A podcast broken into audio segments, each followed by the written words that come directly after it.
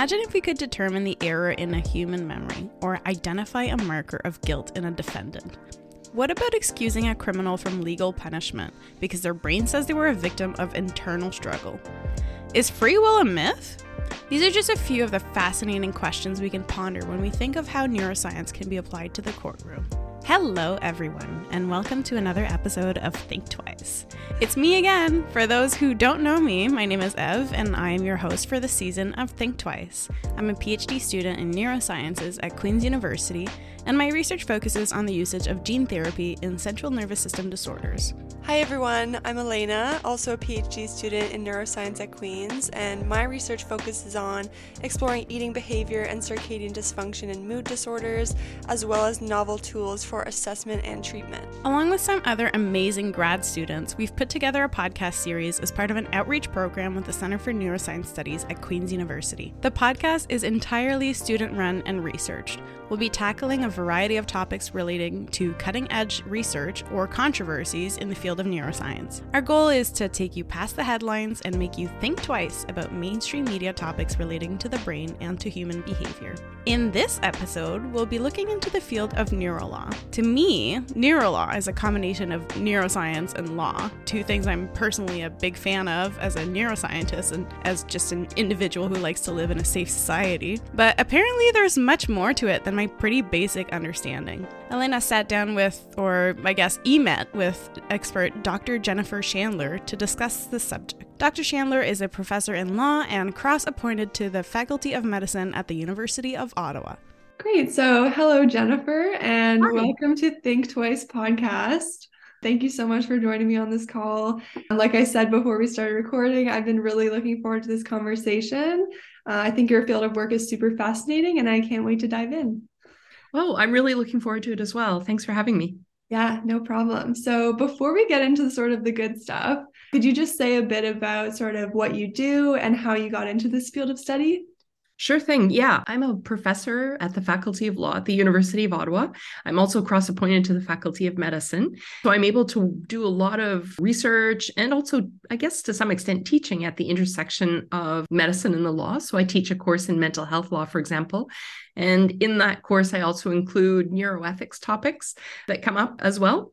And as far as how I got into this field, if I go way back a bunch of mm-hmm. decades at this point, I do have a background in science. I did biochemistry and undergraduate studies and have, have a couple of scientific publications to my name from those days. And I've had a really long interest in consciousness and the brain as well, and had intended at that time to go into medicine and sort of medical sciences research. And so fast forward, I somehow find myself in law school and that continuing interest in the science and the technologies continues. And so I did my graduate studies in law, in fact, in issues related to the regulation of technology and the challenges of evolving technologies for law and regulation. And this was in the, the era of the internet bubble. The, the internet mm-hmm. and e-commerce were big. So I was thinking about things like information and communication technologies at that time. But I started teaching and quickly came back to my interest in medical sciences and especially the brain and human behavior. And I guess that's sort of how I got to where I am now. And I do a lot of my work looking at the neurosciences and also evolving neurotechnologies and how those are regulated and what kinds of interesting challenges they might pose for us at the societal level and legally. Like Dr. Chandler mentioned, the interest in consciousness and just how the brain works is a commonly shared interest among very different fields. And the intersection between neuroscience and law is absolutely fascinating and raises so many unique controversies and questions. Yeah, definitely. There's so much interest in what is ethical and what is legal in the field of biomedical research in general, and I guess in neuroscience even more specifically.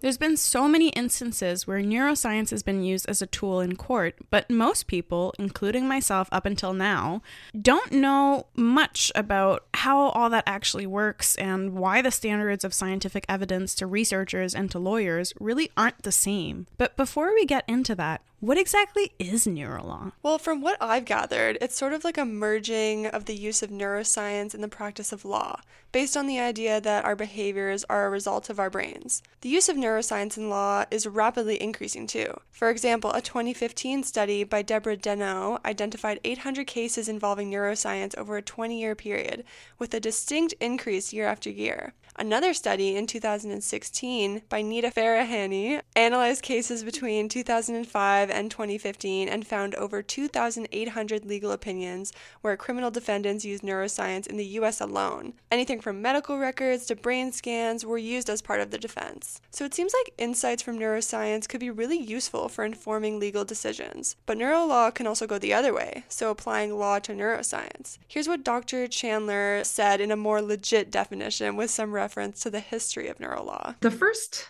known use of the term neurolaw was back in 1990s where there was some discussion about the use of brain imaging and brain data in the context of personal injury litigation. So, when someone gets injured, there's a discussion of whether or not you can use images to make or defend claims for compensation related to those brain injuries. So, a pretty narrow use, really, of neurolaw, but it was mm-hmm. basically discussing the kinds of expertise and procedures you might use in that context to bring that evidence into court. Now, actually, if we think that was the start of neuro law, that is probably wrong because if you look back in the history of law and also of law adjacent domains like criminology, we have a much, much older and longer interest in the brain. So if we look back in like early criminology, Lombrosian criminology was very interested in the brain and sort of looked at behavior in terms of sort of bumps and shapes of, of the skull and different parts of the body. And so this was kind of a biological some might say pseudoscientific approach mm-hmm. to trying to understand human behavior. But we even see cases in the 20th century of phrenology being referenced in court cases. Now, it never really hit the big time, it's sort pretty marginal in court cases. Hey guys, just stepping in here to make sure we're all on the same page about some of these words we're using. To start, Lombrosian criminology was invented by Cesare Lombroso in the 1800s. His theory basically says that someone's criminal mind is inherited and can be identified by physical features. So basically, if you look like a criminal, you must be a criminal. Here at Think Twice, we don't encourage you to judge a book by its cover. Phrenology, on the other hand, is a pseudoscience that involves physically feeling someone's head to determine their mental state. So basically, it's the idea that someone's personality and intelligence is related to the shape of their skull, but this has been debunked by modern science. Back to Dr. Chandler. But you can sort of see this continuing interest in can we somehow figure out things about human behavior and mental states from objective scientific or pseudoscientific in this case measurements and data and before we hear this first word, neurolaw, we already have legislation, i.e., statutes enacted by governments regulating for psychosurgery, as it's often called in the legislation. And this is a reflection of concern over the century prefrontal lobotomy in North America but we have those laws proliferating around the world even with you know the last one i saw enacted was in 2017 so there continues to be this interest in regulating these particular types of brain interventions we can talk more about that later but think mm. about how strange it is we have a specific law governing this type of brain intervention but we don't have a law on tumor resection for brain surgery, for example. Why? What is it about this? Well, we can answer that question later. So, all this to say that before we use the term neurolaw, the law was engaging in various ways with the brain, either to try to explain human behavior, to predict human behavior, and also starting to worry about interventions in the brain and enacting particular laws to govern that. So, with this idea of neurolaw, it started to, you know, was mentioned as a term sporadically and, and not very frequently in 1990s, and but it started to pop into much greater usage, I'd say, in the last 10 years ish, more or less. And it was part of this like proliferation of neuro words, like you probably saw neuroaesthetics and neuromarketing and neuroeconomics mm. and neuro. Basically, everyone was fascinated with what the brain sciences could say about their own particular domain of human behavior or experience. And so I think neurolaw sort of emerged along with all of that. And if we turn to, for a moment, away from history and look at, well, how might we understand what is neurolaw? I like to think about it organized in a way that borrows from the organization of neuroethics, which is we look at two directions of influence. We ask, what does the law say about neuroscience like how does the law regulate neuroscience and neurotechnology so it's a direction of the law looking at and influencing neuroscience but then we turn around and we look the other direction we say how do neurosciences themselves influence law? And so the both of those they're quite different but they're both i think part of a complete evaluation of the interaction of the two fields. You might also graft onto it uh, some sort of other additional sort of meta questions i guess about you know legal ethics. Like what is the role of the defense lawyer? What are the ethics of the defense lawyer in terms of using neuroscience in a defense in a criminal defense or not? When should it be used? When should it not? When is it ethical and appropriate to use it?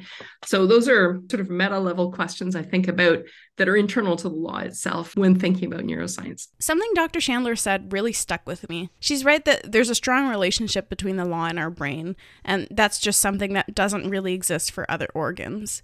Maybe I'm getting a little philosophical here, and maybe I'm biased because I study the brain myself, but there's just something about the brain, the way it quite literally holds your life experience in whole, and there's a bunch of theories about that that we won't get into today, but that just makes the brain so special and sets it apart from other organs from a biological, psychological, and a legal standpoint. There's something special about the way our whole body is directed by this one organ and just makes sense that we're trying to tie it or connect it to abstract concepts like guilt and morality to this governing entity.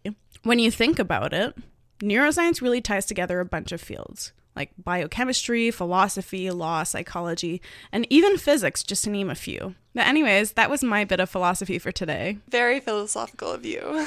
But yeah, I agree. The brain is the source of everything we experience in this world, so no wonder the field of neuroscience is finding its way into all these other fields. I think it's especially interesting how that relationship is bidirectional with law. So, law interacts with neuroscience, and neuroscience interacts with law, bringing a lot of ethical considerations into play on each side of this, which we'll talk about a bit later. I also asked Dr. Chandler a bit more about when this two way relationship between neuroscience and law really began to bloom. I also wonder, sort of, with the emergence of like neuroimaging techniques, did that sort of like explode the use of neuroscience in the courtroom? And I know that that's a big part of it. And that sort of happened like in the 90s, right? So do you think that neurolaw sort of increased a lot during that time, or is sort of like the interest in neurolaw as we start to sort of get like the ability to look at the brain sort of more closely with these methods? I think that's absolutely the case. That's a great observation. And I think that that is certainly an explanation of why it comes to be discussed more in the law.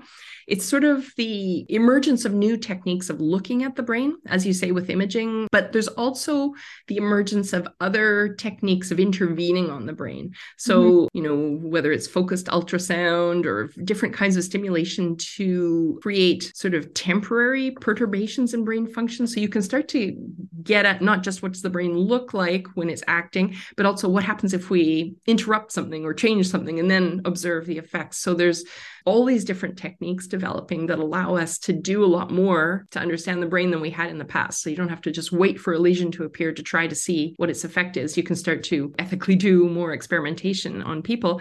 And there's also the emergence of a computing power and allowing us to look at huge data sets.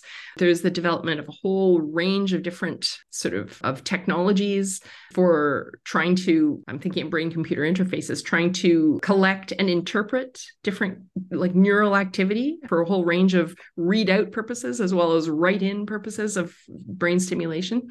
So, all of this together, the greater power that science has to do stuff is going to generate more insights and more excitement. And I think while this is super great, one always has to be careful to avoid hype. I think that sometimes we get carried away with the possibility and think that it's going to be easier, faster than it is actually going to be to get to some of these applications, but also maybe have a tendency in the enthusiasm to jump and use something before it really is mature and proven, especially when it comes to trying to find solutions for really difficult problems where we mm-hmm. might not have any other great alternative. The temptation to move quick is very strong. Yeah, I think it's great that we discuss the need to slow things down and to avoid overhyping research findings before we understand enough about them. Yeah, research moves really slowly. Yeah, and honestly, I think it's really necessary that it does. We want to avoid using things and realizing afterwards that they cause more harm than good. And that's as much in biotechnology as it is in any kind of biomedical research. If you want to dive back into our Alzheimer's episode after this one, of course, that's just one good reason why we want research to move slowly. So we can verify that the findings are actually legit. For sure. Truly rigorous research takes time and forms the basis for future work, so it's so important to get it right.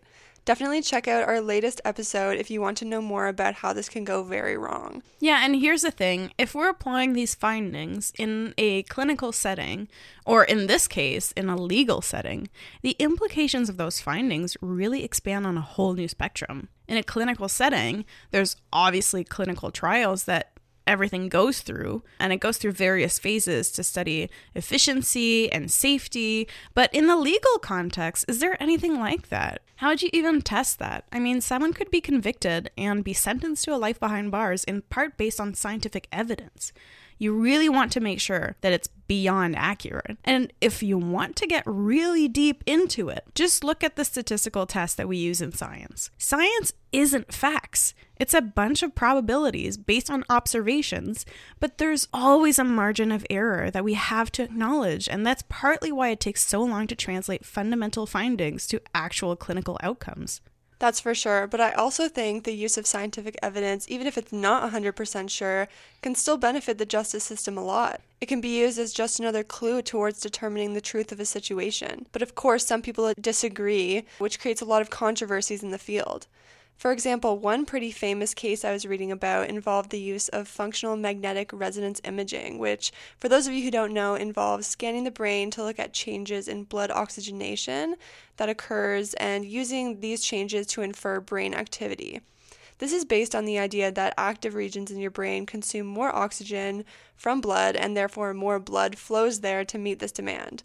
But back to the case, a man named Brian Dugan Adair was accused of murdering his wife, and during the trial, the prosecution presented fMRI evidence.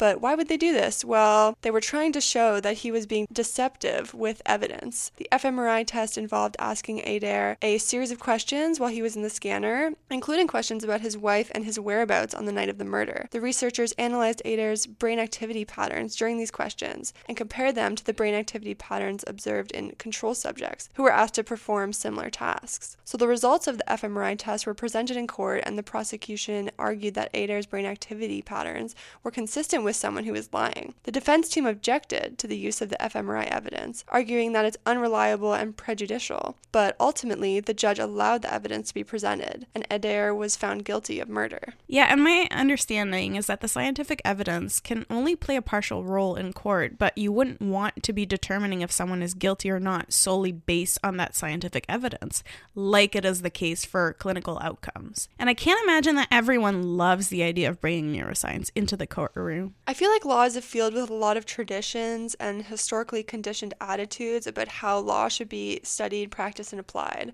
So I could definitely see this being something that makes it difficult for new methods to be incorporated.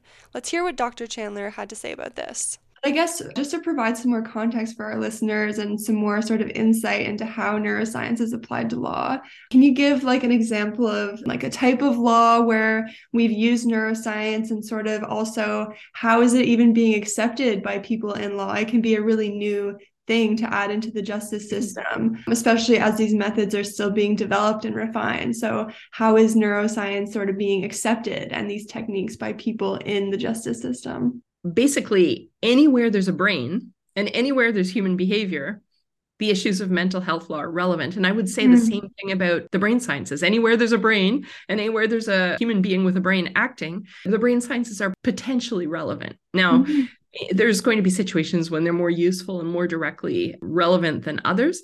And so I think that's, that's sort of more what you're asking, a more useful question. So, where most likely is it going to be most quickly taken up and have the greatest influence? And I think that the criminal law is a place where one frequently looks. I think in the context of the regulation of medicine and the regulation of brain interventions.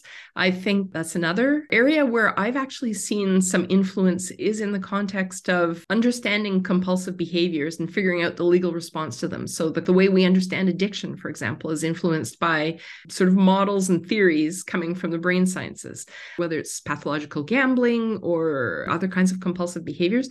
In those cases, the lawyers will often refer to these addictive behaviors as a chronic relapsing brain disorder. And mm-hmm. the reason they do that is quite clear is if we hear that there's a biological brain basis to behaviors that are being condemned, then we are less likely to blame those people. Now, this is perhaps a bit of a misinterpretation of how to use that evidence because it may be more difficult for people to avoid a compulsive behavior, but not necessarily impossible. And so we shouldn't conclude it's impossible just from the fact of having pointed to the brain's involvement. The brain's involved in everything, right? It's very easy to slide into thinking nobody's responsible for anything at all if the brain's involved. So, anyway, back to the point I was trying to make, which is what's important about this example is it shows how we are using brain based explanations of certain behaviors to try to make arguments about whether people should be responsible for those behaviors or not. And so it's at a relatively abstract high level. We're not necessarily talking about one individual, but instead about this whole class of behaviors and whether we should blame people for them. And I think that's actually where we see some of the biggest effects of neuroscience so far is in shifting our concepts and how we respond to certain kinds of behaviors. Something Dr. Chandler said is super interesting to me. The idea that we address addiction and compulsive behaviors differently in the courtroom now because of neuroscience research is absolutely amazing. Research that is done in labs like the one I work in and the one Elena works in, and maybe the one our listeners work in. That research is really shifting the way that people think. And in this case, it's shifting the idea of where the blame lies in some of these situations. And that is a huge deal when it comes down to giving someone a sentence that is appropriate for them and for their crimes. Yeah, definitely. And I think at the end there, she was sort of hinting at the debate about free will. So basically, how neuroscience research challenges the idea that individuals have complete control over their actions. And it could provide some evidence that our behavior is influenced by many factors outside of our control, including disorders of the brain. So, should people be really held accountable when they are the victim of a brain disorder? Yeah, it's definitely a big question to be tackling. And even though this is a problem that is faced in the courtroom, that's also a very real question in everyday life. So do you have different expectation of people's behavior or of their performance in their work or in their sports or anything really if you know that they have some kind of brain disorder. And if the answer to that question is yes, does that change when you take it to a legal setting? Right, and this has huge implications for the legal system, which relies on the assumption that people are responsible for their actions and should be held accountable for their behavior. I imagine things would start to get messy when we draw a line between what is a result of some factor influencing your brain versus what is a result of your own choice, which actually also comes from the brain. So, at what point do we separate brain activity from you? Okay, so for the bigger picture here, is neuroscience really making law rethink its approach to criminal responsibility? Well, it's possible. For example, if someone has a neurodegenerative disorder like Alzheimer's disease, should they still be held accountable if their disorder corrupts their brain so much that they can't tell right from wrong? I'm super interested in this sort of philosophical debate, so of course I had to ask Dr. Chandler about this. Look at us just being philosophers today. For example, young children of a certain age are not usually criminally responsible for their actions, right? Due to their sort of mm-hmm. the premature nature of their brain. So, is there a similar sort of consideration for people that deal with intellectual disabilities that also impair their ability to sort of understand or have the capacity to understand right from wrong? Mm-hmm. Yeah, so this is a really complex question. So let's start with intellectual disability and youth. So it's true, especially with more adolescents in the US, for example, we've seen quite a lot of cases where brain science showing sort of the relatively late maturation of the human brain is being used to argue against certain kinds of criminal penalties, whether it's death penalty or whatever in the US, to show that this should not be applied because we're talking with, about people with brain immaturity or immature brains. And it's kind of striking to me like uh, it's not as if we need neuroscience to tell us that adolescents have immature brains. Like yeah. We've all been one. We've all, oh, yeah. we've all done things that we later shake our heads at. So it's a matter of cultural experience and personal experience that it takes a while for the brain to like become fully adult. But nonetheless, again, this brain evidence is brought to bear and sort of reinforces those kinds of arguments. With intellectual disability, I think that again, it's well known that there's a kind of diminished capacity and diminished responsibility when intellectual disability is present but we don't really have super good biomarkers for what mm. does a mm-hmm. brain look like in that context uh, to my knowledge at any rate so i haven't seen the neuroscience being used in that way now one area in canadian criminal law where i can think that it might be quite useful if it were possible to find these kinds of biomarkers would be in the diagnosis of fasd hey it's me again let's touch up on what fasd is real quick FASD stands for Fetal Alcohol Syndrome Disorders, and it basically represents all the health conditions that occur in people who are exposed to alcohol before birth. These conditions vary quite a bit and include ADHD, intellectual disability, language delays, poor reasoning skills, and a bunch of issues with organs like the kidneys, the heart, the bones, etc., etc., etc. Anyways, back to Dr. Chandler. So, presently, I mean, in some sort of more severe, well, in some cases of FASD, you will get sort of objective signs that can be seen that someone has developmental exposure to alcohol that's had an mm-hmm. effect. But there's probably a lot of people where those signs are not present, and yet those are still affect their cognition and their behavior. And this is really important in the criminal justice system in properly determining what is the right response, because there is a diminished responsibility if someone has an intellectual disability of some type. Um, so, if we were able to actually find a way to diagnose FASD better and more efficiently, that would probably be a good thing. At the moment, my understanding is that it is sort of fairly lengthy interviews and neuropsychological testing and things like that, that's quite time consuming.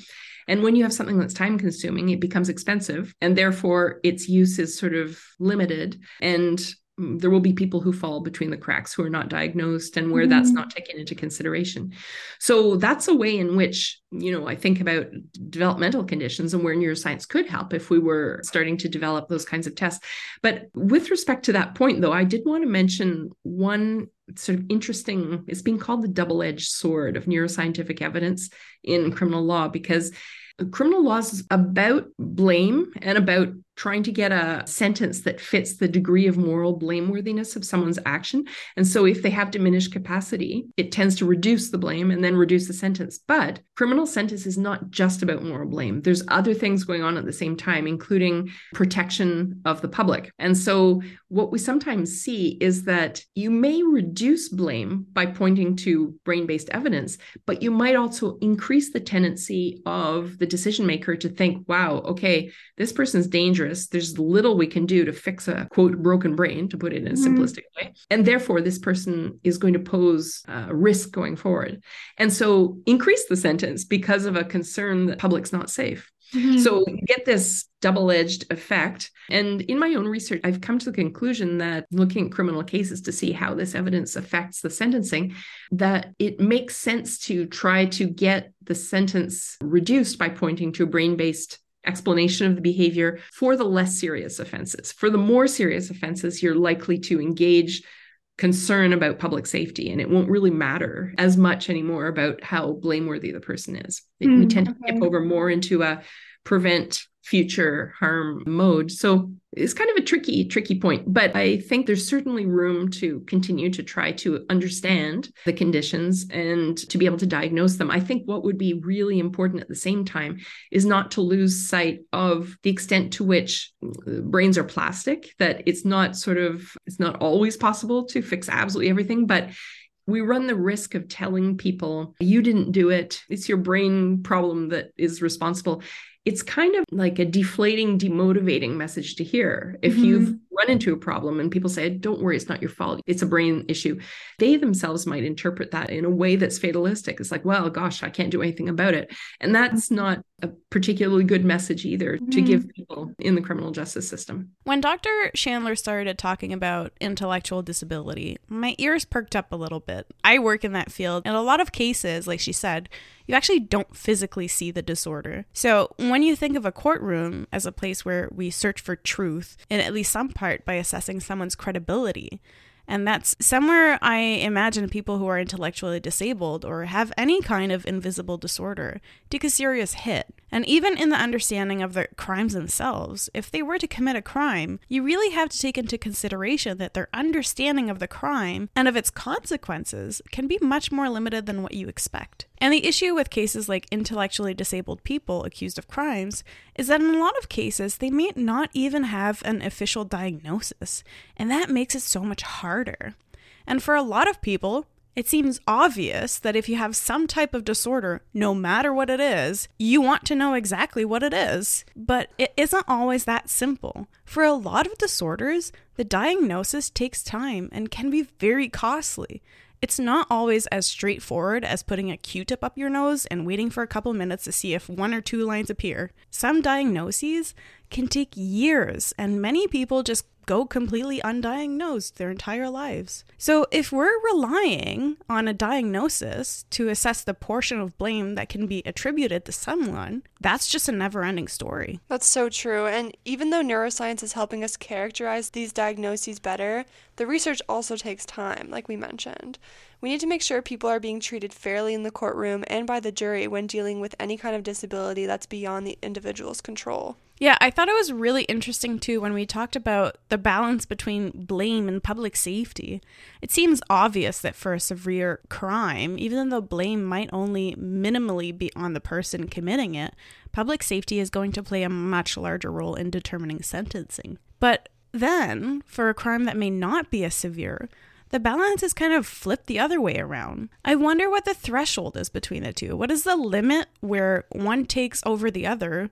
And up to what point, I guess, is it possible to quote unquote get away with a crime? And yes, I realize up until now we talked about intellectually disabled individuals, but there are many disorders that impact your brain. We all know stories of psychopaths and of sociopaths. So, do we put them in the same box as intellectually disabled individuals? Sounds awful, no? Or are we weighing different disorders differently in the courtroom? Yeah, that's a tough one because who's to say that they aren't as disabled as someone with intellectual disability? Maybe the disability just has more to do with empathy and moral intelligence in some way. Obviously, psychopaths can pose a risk to individuals in society and therefore should be handled differently.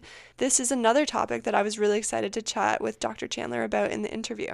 Yeah, and it's hard to sort of separate your brain from you, right? Because mm. your brain it is yeah. you. So yeah, yeah. Um, that's super difficult. And I guess that's sort of Another example of this could be, I guess, antisocial personality disorder or psychopathy. I've read a bit in the past neuroimaging studies that sort of show that psychopaths lack the neural equipment for empathy. So mm-hmm. they don't have the capacity to feel empathy. So that obviously leads to behaviors that are detrimental to others. Mm-hmm. So we obviously need to keep the public safe, but then it's also sort of not the person's fault, I guess, that their brain sort of lacks this equipment. So it's sort of like balancing those two things, right? And I guess it'll improve the more we know about the brain and the more we can say, okay, we can develop an intervention for this or we can't. And mm. ultimately keeping society safe, I guess, is the main priority. Yeah. And the thing is, there's whole bunches of different ways to keep society safe. We mm-hmm. don't have to keep society safe only by putting people in prison, which is very unpleasant kind of environment. So if we think back to, okay, let me back up a second here.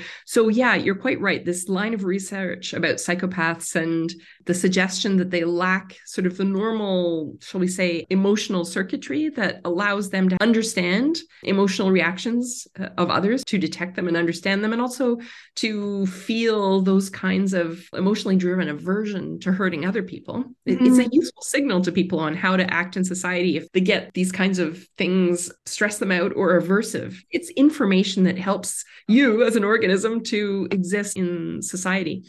So one could think of psychopaths in some sense as morally disabled because they lack an important component of the cognitive apparatus for behaving morally. Mm-hmm. If we mm-hmm. think that moral behavior is not just part of rational processing of outcomes and causal relationships and weighing of pros and cons, but also some form of emotional understanding in a society of the significance of an act. And one could say, and there have been people who have argued, that psychopaths are morally disabled and should be perhaps treated as morally incapable. Mm-hmm. And so mm-hmm. notice there, there's a different thing being said there. We've moved from this person is bad to this person is ill or disabled. And we usually take a different approach there. We might, for example, treat the person as sick and as in need of either isolation from the community if really really dangerous and also treatment if possible. Mm. and so if we look at the long-standing defense of insanity in canada it's called the defense not criminally responsible by reason of mental disorder. It was formerly not guilty by reason of insanity. But this is the approach we take to mental illness. So if someone has a mental illness that greatly interferes with their ability to understand and appreciate their actions and to know that they're wrong, we move away from criminalization and we move into a medical model where people are hospitalized in psychiatric facilities. So that's another approach. And if we were to say, well, psychopaths should be approached in that manner as morally disabled, what would that look like rather than sending them to prison? Is there some other approach that is justifiable and, and better from an ethical perspective? Mm-hmm. It's interesting. I'll give you a concrete example. We have had a recent case in Canada where an argument of this sort of type was well wasn't really referencing psychopath but it's parallel. Mm-hmm. so do you remember the toronto van attack? It was a number of years ago where a man rented a van and this was notorious at the time and still because he claimed this was part of an incel rebellion and he was motivated by incel ideology. And he mm-hmm. rented a van and he drove down a sidewalk in toronto killing a bunch of people and badly injuring a number mm-hmm. of others. So a year or so ago, we had the court case, and the defense lawyer in this case, like there was how are you going to defend that? It was admitted this it was done carefully planned. It was clearly understood this was contrary to the law and everything so there were not a lot of good defenses available. And so the defense lawyer attempted not criminally responsible by reason of mental disorder. So the man in this case had a diagnosis of asperger's autism spectrum disorder um, the argument was made that because of his condition, he had great difficulty in social cognition and especially with empathizing, and simply didn't not understand the devastating impact his actions would have on the victims, their families, his family. And if one sort of looks at the interview, which is on the web somewhere, his police interview, or looks at the transcripts, one's struck by the tremendously detached, simply not processing the emotional consequences of his action. And so you can sort of see like he knew it was wrong, but did he really know it was wrong? Mm-hmm. Is the mm-hmm. question that's being asked. Is it enough to know the basics that society thinks is wrong and legally and morally without having access to the emotional quality? Mm-hmm. Um, so now the outcome in that case was that the judge said, well, it's possible in some case this argument would work. But in this case, he had enough understanding and enough knowledge, and his impairment was not so severe. He may have been slower at understanding the deep moral wrongfulness, but he would get there and he had a lot of time to do it.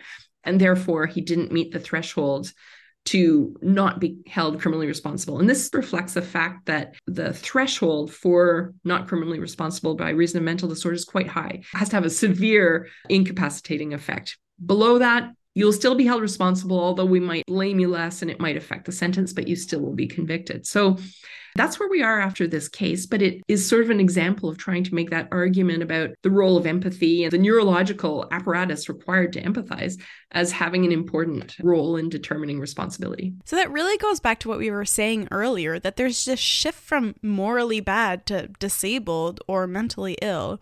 And that really does change the outcome of sentencing.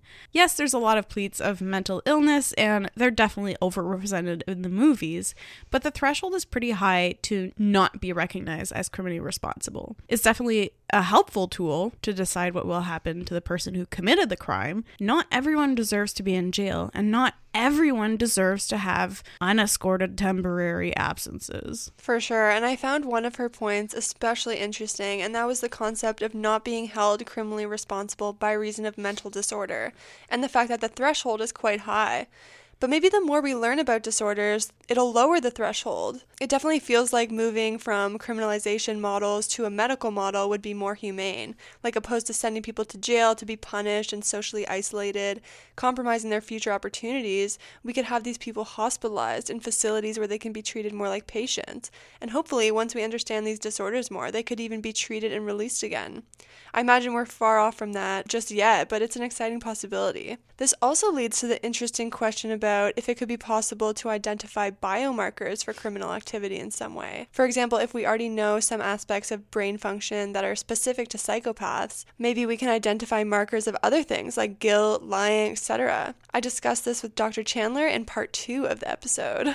Hope you guys like that cliffhanger. We have to cut the episode short for today because we have so many things to talk about for just one episode. But if you like part one, you do not want to miss part two of this beautiful Neurolaw episode. We'll be talking about biomarkers of guilt and using brain machine interfaces. Yep, that's the one where your brain is connected to a computer. On that note, thank you for spending time with me today, Elena, and a special thank you to Dr. Chandler. I hope our listeners enjoyed our conversation as much as I did. If you like Think Twice, Tell your friends about us. And if you'd like to participate in our special brain awareness episode, click on the link and fill out our quick survey. It only takes about five minutes, and you can express all your thoughts about neuroscience and scientific communication on there. Thanks for tuning in to another episode of Think Twice. Thank you to the outreach program at the Center for Neuroscience Studies at Queen's University. See you next time.